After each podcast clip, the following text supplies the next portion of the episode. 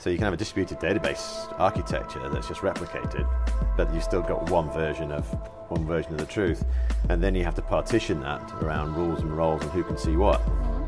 Um, you don't need to do that anymore. You can use the um, architecture that DLT provides to have a data structure that only you can see. Right? So it's, it's easier to apply rules to this architecture and it's more resilient. This, this architecture is more resilient than, for say, a centralized database or even a replicated database. That is Justin Amos, and this is episode 33 of the Blockchain Pro podcast.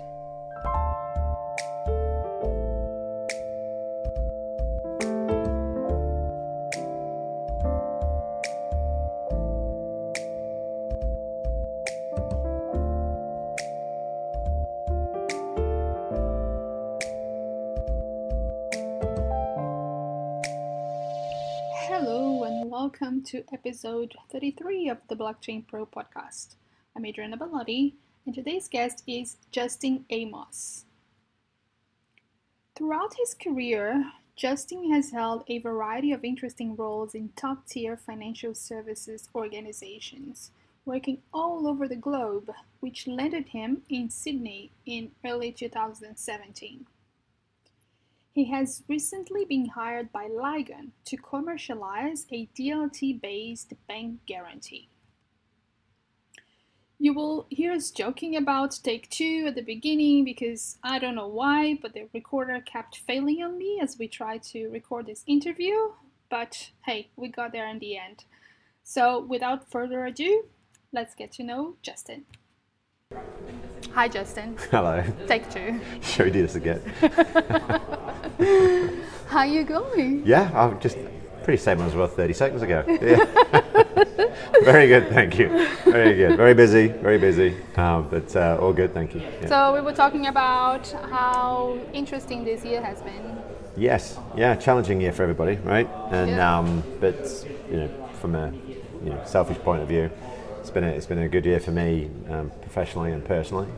Health, fitness, family, all those things are important. You know managed to carve out some time for all of them, and it's been uh, pretty good. Thank you. That is really good to hear because this year has been challenging, I guess, for everybody. Yeah. For some people more than others. So I'm really blessed that we can sit here today and talk about that face to face. Yeah, exactly. Yeah, exactly. exactly. At about a meter distance. Yeah, well, shh, 1.5 now. Anyway, I, your, your, your spatial awareness is poor. That's it's 1.5 okay. There's no meters. community It's 1.5 transmission. meters. There's no community transmission in Sydney, so we're good. Are we? Oh, Yeah, I guess we are. All right. Okay, Take before we it. dig into what's happening right now, let's go back in time and talk about how you started. You started your professional life, and I know there's some interesting twists there. anecdotes. Yeah, I'll try being, uh, you know, the, I'll try and be brief on that. Yeah, so um, no, I've been uh, working for close to 27 years, I guess, something like that. Not trying to give my age away, but um, What'd you do at uni? uh, economics, economics and uh, economic history. Okay. So predominantly the economic side of that. Um, yeah, I was always always going to do economics at uni from the age of about 12. Okay. I think, and I was How interested did you in get commerce. Okay. I was just one of those kids that sold sweets at school and things like that, and was always, you know, wheeling and dealing as best you could. um, so it was one of those things. I was just naturally interested in it, in commerce and theory of money and things like that. So, yeah, and I fancied going into capital markets when I was probably about 15, 16. So it was a path that you know was trodden, it was a well trodden path that I thought I should go down as well. Um, and yeah, it was it was good. But Uni your was fun. first job out of uni had nothing to do with economics. Well, it kind of, well, it kind of was. If you talk, I had a six months selling cars. If that's what if that's what you're referring to. No, I'm referring to the soccer. Oh, playing footy. Yeah. Well, no, my that, that was semi-professional. Adrian. I'd like to be able to say I was good enough to be a full-time football player, uh, but it was a semi-professional. Yeah, but I think what you're leaning into there was the fact: how did I get my job at J.P. Morgan? Yep. Yeah. Well, I'd like to claim it was academia and personality, but the hiring manager was actually the gentleman who was the uh, JP Morgan Football Club's manager, and uh, he looked at my CV and um, the fact that I played semi-professional and first team at uni, and uh, said, "Can I come and play for him for JP Morgan?" I said, "Well, give me a job and we'll start there." so we started there, and very shortly thereafter, we had two good seasons. We won the bank leagues twice. Oh, and, oh, there uh, you go. I didn't even know there was a bank league. Yeah, yeah, yeah. Bank, financial services league it was. Yeah. And uh, so banks and insurers. Yeah, pretty good standard in London. Yeah. And uh, yeah, did that for a couple of years, and then moved over to uh, New York um, on the 60 Wall Street office. Was there for five years, doing many things around emerging market derivatives, bond index swaps. Um, sat next to Blythe when she invented credit derivatives. Um, that's a circular comment. We can come back to that later. Mm-hmm. Um, and then yeah, I just had a had a good career. Um, Tokyo two years, back to London for seven, um, building out electronic trading platforms and things like that. So really getting into the technology side of the world, um, and then left J.P. Morgan and the safety of that nest um, to set up a, a startup using algo trading technology for market surveillance. That was a very interesting five-year journey. Uh, we successfully exited and then did a two-year earnout. Um, and then I got a call from Blythe Masters again to, uh, to see if I wanted to join Digital Asset because they were just establishing themselves, um, making their first hires. And that's how I came to coming Australia. to Australia. Um, so I was APAC lead for, for DA with the ASX for a year. That must have been an interesting time. Yeah, it was. Um, it was chaos. It was great. um, it was, it was such a fast-moving environment at the time. You know it. You were involved in it, and um, what we were doing there, and, and getting the message out.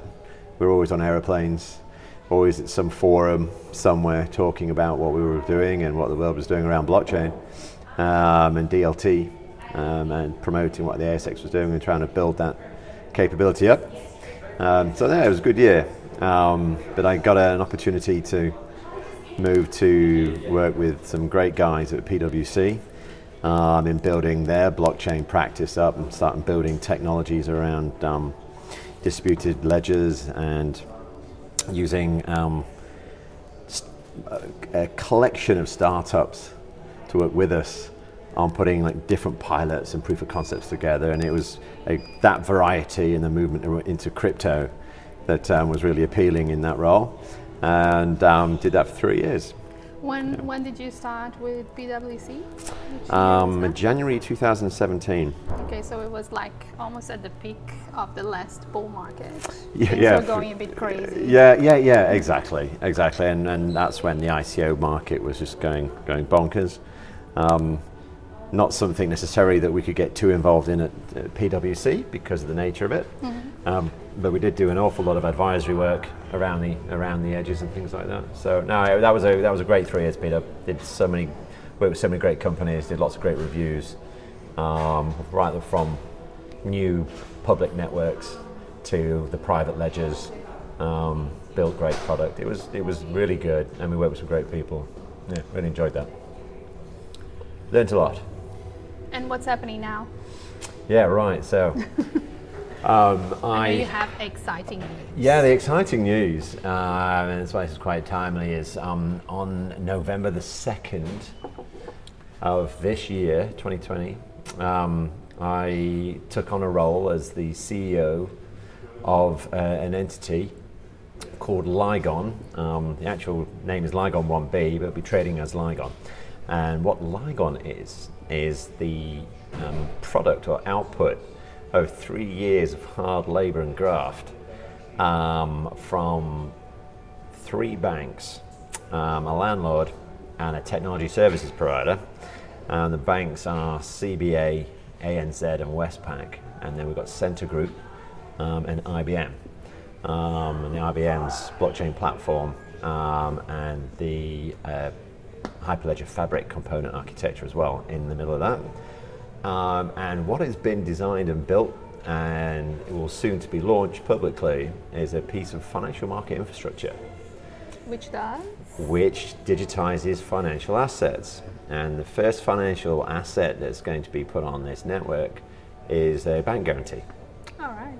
Right. Um, so very exciting time. This has been a big, big piece of work, a lot of effort from the participants in the market to define and design then from the partnering banks, Scentre Group and IBM to work through the real hard yards in creating a digital framework and a standard from banks to the marketplace on what a digital certificate needs to be in the bank guarantee space. And that's been, and Mallesons have been at the middle front end of this right the way through.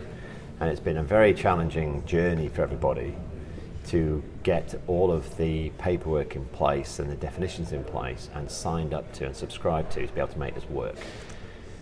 For the people who are new to financial markets, what is a bank guarantee? Um, And why is it important to digitize it? Yeah, okay, that's a good, good question there. All right, so um, a bank guarantee isn't, I mean, it is part of the banking world, right? Um, I, I, it's more commonly known outside of financial services because a retailer, for example, knows what a bank guarantee is. Right? Uh, a beneficiary is a landlord. They know what a bank guarantee is, um, and obviously then you've got an issuer, and an issuer has predominantly nearly always been banks. It's not always the case anymore because insurers are in that space as well now. Okay. Um, so that they're, they're the participants in in a bank guarantee issuance process. Um, and why is it important to change this? Um, it's the latency or friction in the process from an applicant to beneficiary to a bank back to the beneficiary to the applicant um, is the single biggest pain point in most landlords and retailers' journey um, in getting it to in actually getting those businesses to market. If you speak to any centre owner, for example, and this is just one type, one example, right? If you speak to a centre owner and ask them the question, you, what's the one thing you can change? Uh, the answer is always about the bank guarantee process. It's their biggest point of risk because they've got a they've got a retailer that wants to get the keys to the space to start fitting out so they can start on their journey. Um, they the retailer wants sorry the, the landlord wants to give them the keys so they can start right but they have to wait until there's a certain amount of assurances in place and these assurances take a long time to pull together because right now they're made of paper. They rely on the post. They get lost in the post. There's a, there's a, they cannot be amended. They get eaten by someone's dog. Right? they're a bearer certificate effectively. Right? So the paper process which has been around for 500 years isn't necessarily fit for purpose in this envi- in the com- commercial environment we're in now. So when asked by the banks, when they asked their customer base, what, what can we do for you? They said, change the bank guarantee process. Right? Um, and that's where this journey started. And now it's changed from how many days to how many days? Well, we do, yeah. Well, you know, we'd like to say we can do it in a day.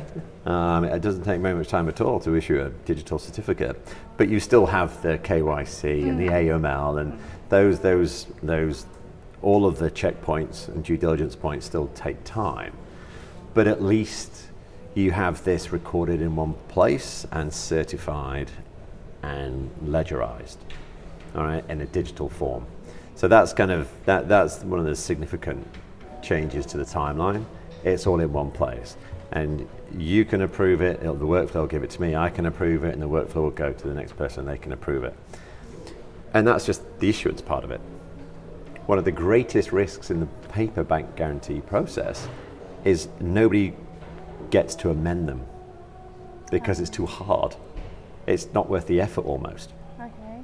So if you have a bank guarantee that's uh, on a, for a landlord, for example, that's a percentage of the, the rental price, well, that rental price is going up every year.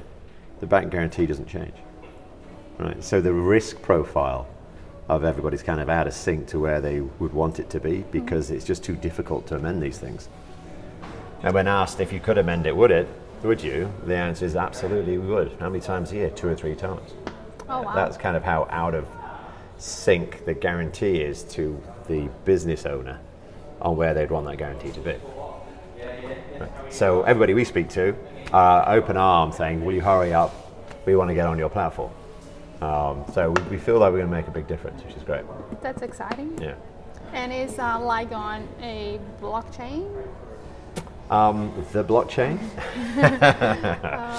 Uh, is it a D- DLT? Let's is. talk about the difference of the two. Yeah, it's, it's it, in my in my let's just say, informed view, um, I would say it is a DLT.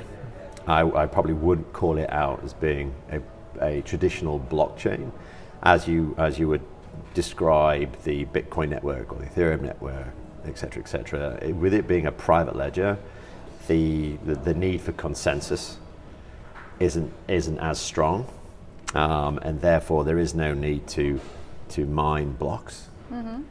Okay, you've got distributed databases, um, privacy protocols, etc., and all the other component architecture that you have um, that gets provided by the IBM's blockchain platform, IBP. But I, I would say that you don't have the proof of work consensus requirement and you don't have a block. You have distributed databases. That's, my, that's, that's how I would describe it. Right. But we're on IBM's blockchain platform. So you, if people want to split hairs on it, they can go and speak to IBM. I don't think people will want to split hairs. Uh, what I'm getting to this is a lot of people who are critical of distributed ledger technology says that databases are databases. So why would you not just have databases? What is the advantage of a DLT over a traditional database? A centralized database, I think, is what you're trying to ask the question. about. So, what's, what's, wh- why is one better than the other? Yeah. There's, there's plenty of reasons why you'd want to have a centralized database. Um, and you can also have a version that's not, that's not necessarily centralized, but um, replicated. So, you can have a distributed database architecture that's just replicated, but you've still got one version of, one version of the truth. And then you have to partition that around rules and roles and who can see what. Um, you don't need to do that anymore.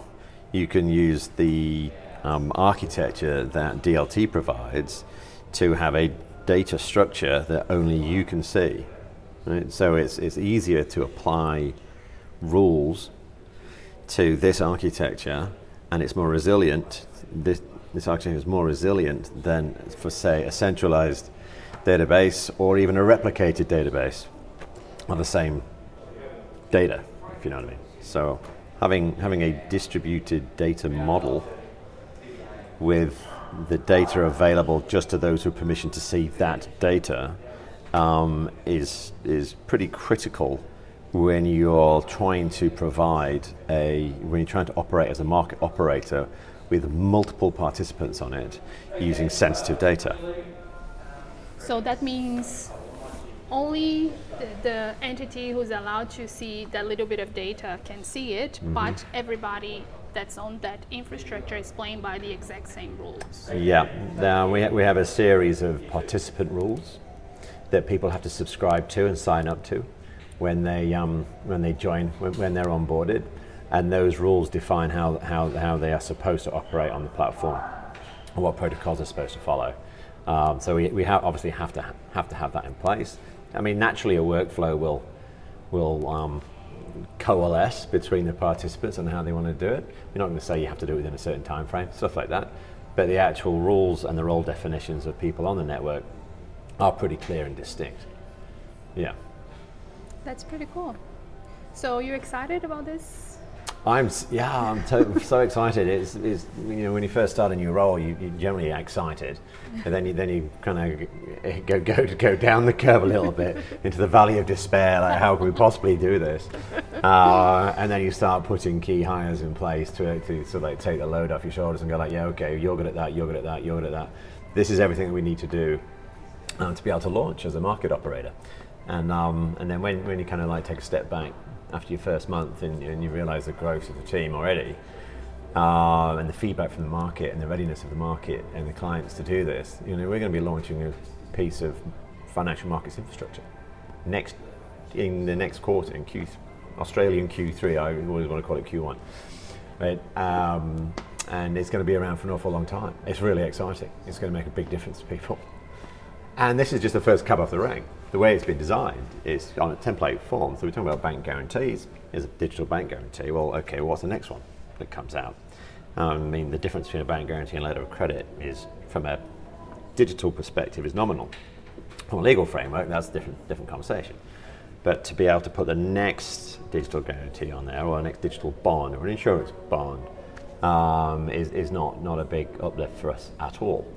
Um, so we'll just be thinking that through um, and pivoting where our customers and our customers, we have a product council for our early adopters um, who are gathering to talk about well, what does the roadmap look like for 2021. And so I'm really excited and enthused by the engagement by people already onto you know what they want next. So yeah, it, it is it is very exciting. Now now now now, now it's achievable. Uh, it's taken me about three or four weeks to feel comfortable. uh, and we've got a great partner in IBM, right? So you know what, what, whatever needs lifting, they can do the heavy lifting, right? To get stuff out the door. Um, our the platform resiliency and uptime is, is mission critical to what we're doing. Um, IBM have been in market infra- financial market infrastructure for a lot longer than I've been on this planet, mm-hmm. Right? And um, um, that's a great partner for us to, to ensure that as, as a market operator, we can be able, we can provide what the market needs.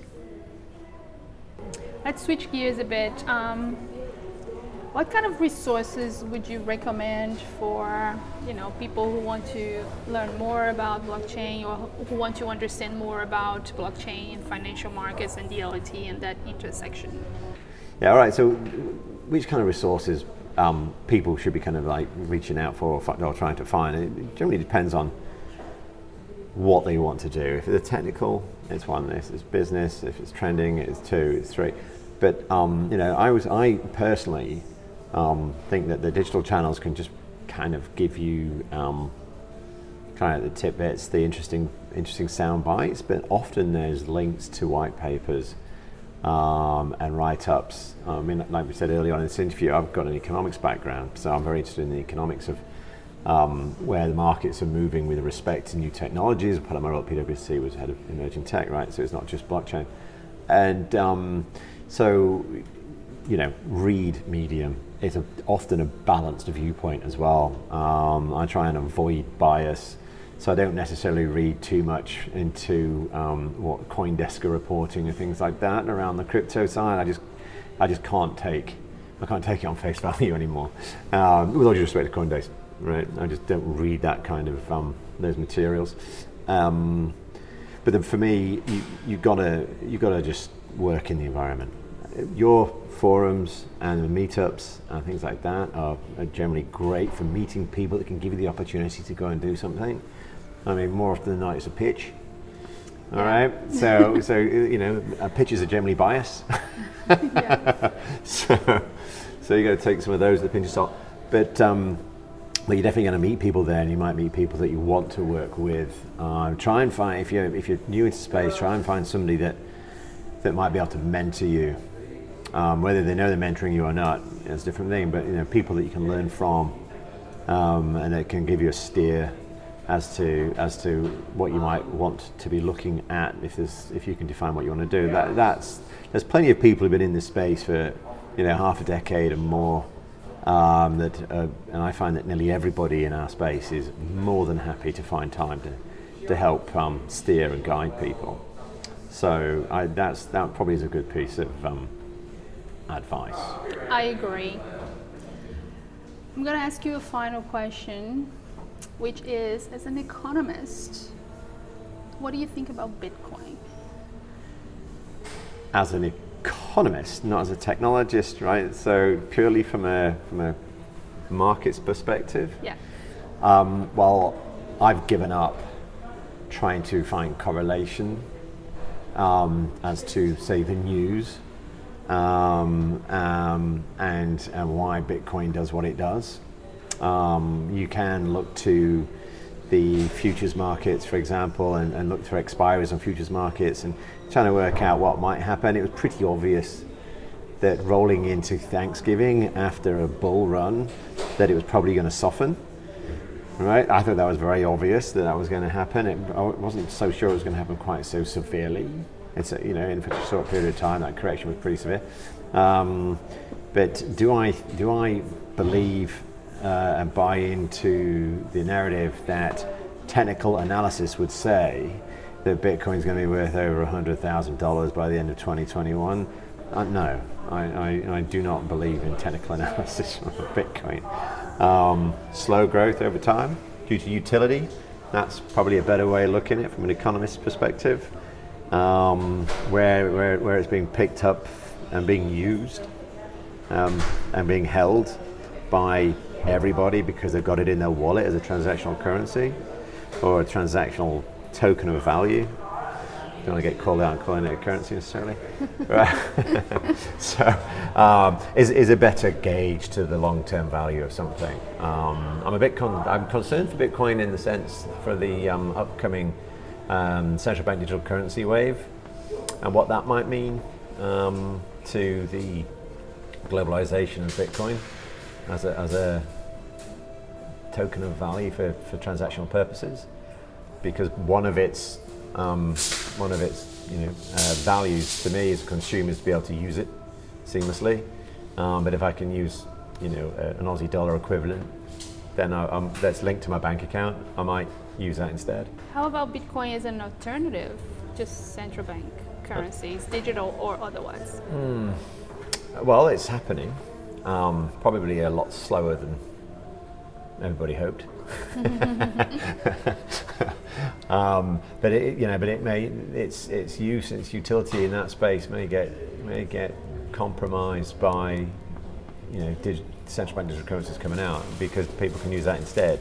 Um, whether you want to use it because of your confidence in its value outweighs a confidence in the value of your domestic currency, well, you're buying things in domestic currency anyway. You're getting paid in domestic currency. The PPP, everything's in domestic currency. So I don't, I don't personally look at it um, through that lens as a well. Am I going to use Bitcoin to buy this coffee? I'm going to use Aussie dollars to buy this coffee. You know what I mean? It's like, oh, we should be interchangeable. I do like the new card that came out though. Um, I can't remember the uh, the supplier. It's like Vector or something like that. There's a new Bitcoin credit card that came out. Um, really cool green card. Saw it the other week. I haven't seen that. Yeah, yeah. So basically, you can just basically load it up. Pretty seamless user experience, and then just go around.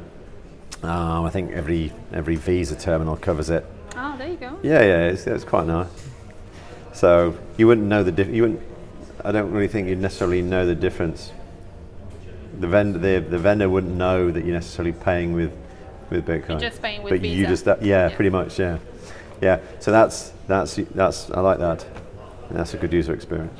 So, yeah, yeah, user experience. It's all it's about. yeah, pretty much. I mean, I don't know what my Bitcoin position is. I don't know what it's worth. I don't know what it's worth now. I haven't looked at it for the last hour or so. No, it's one of the first. my crypto wallet's the first thing I look at when I wake up in the morning, which probably doesn't make my wife feel too clever. But, uh, but yeah, you know, so I'm still pretty much in the crypto space too. So. That's good to hear. Yeah.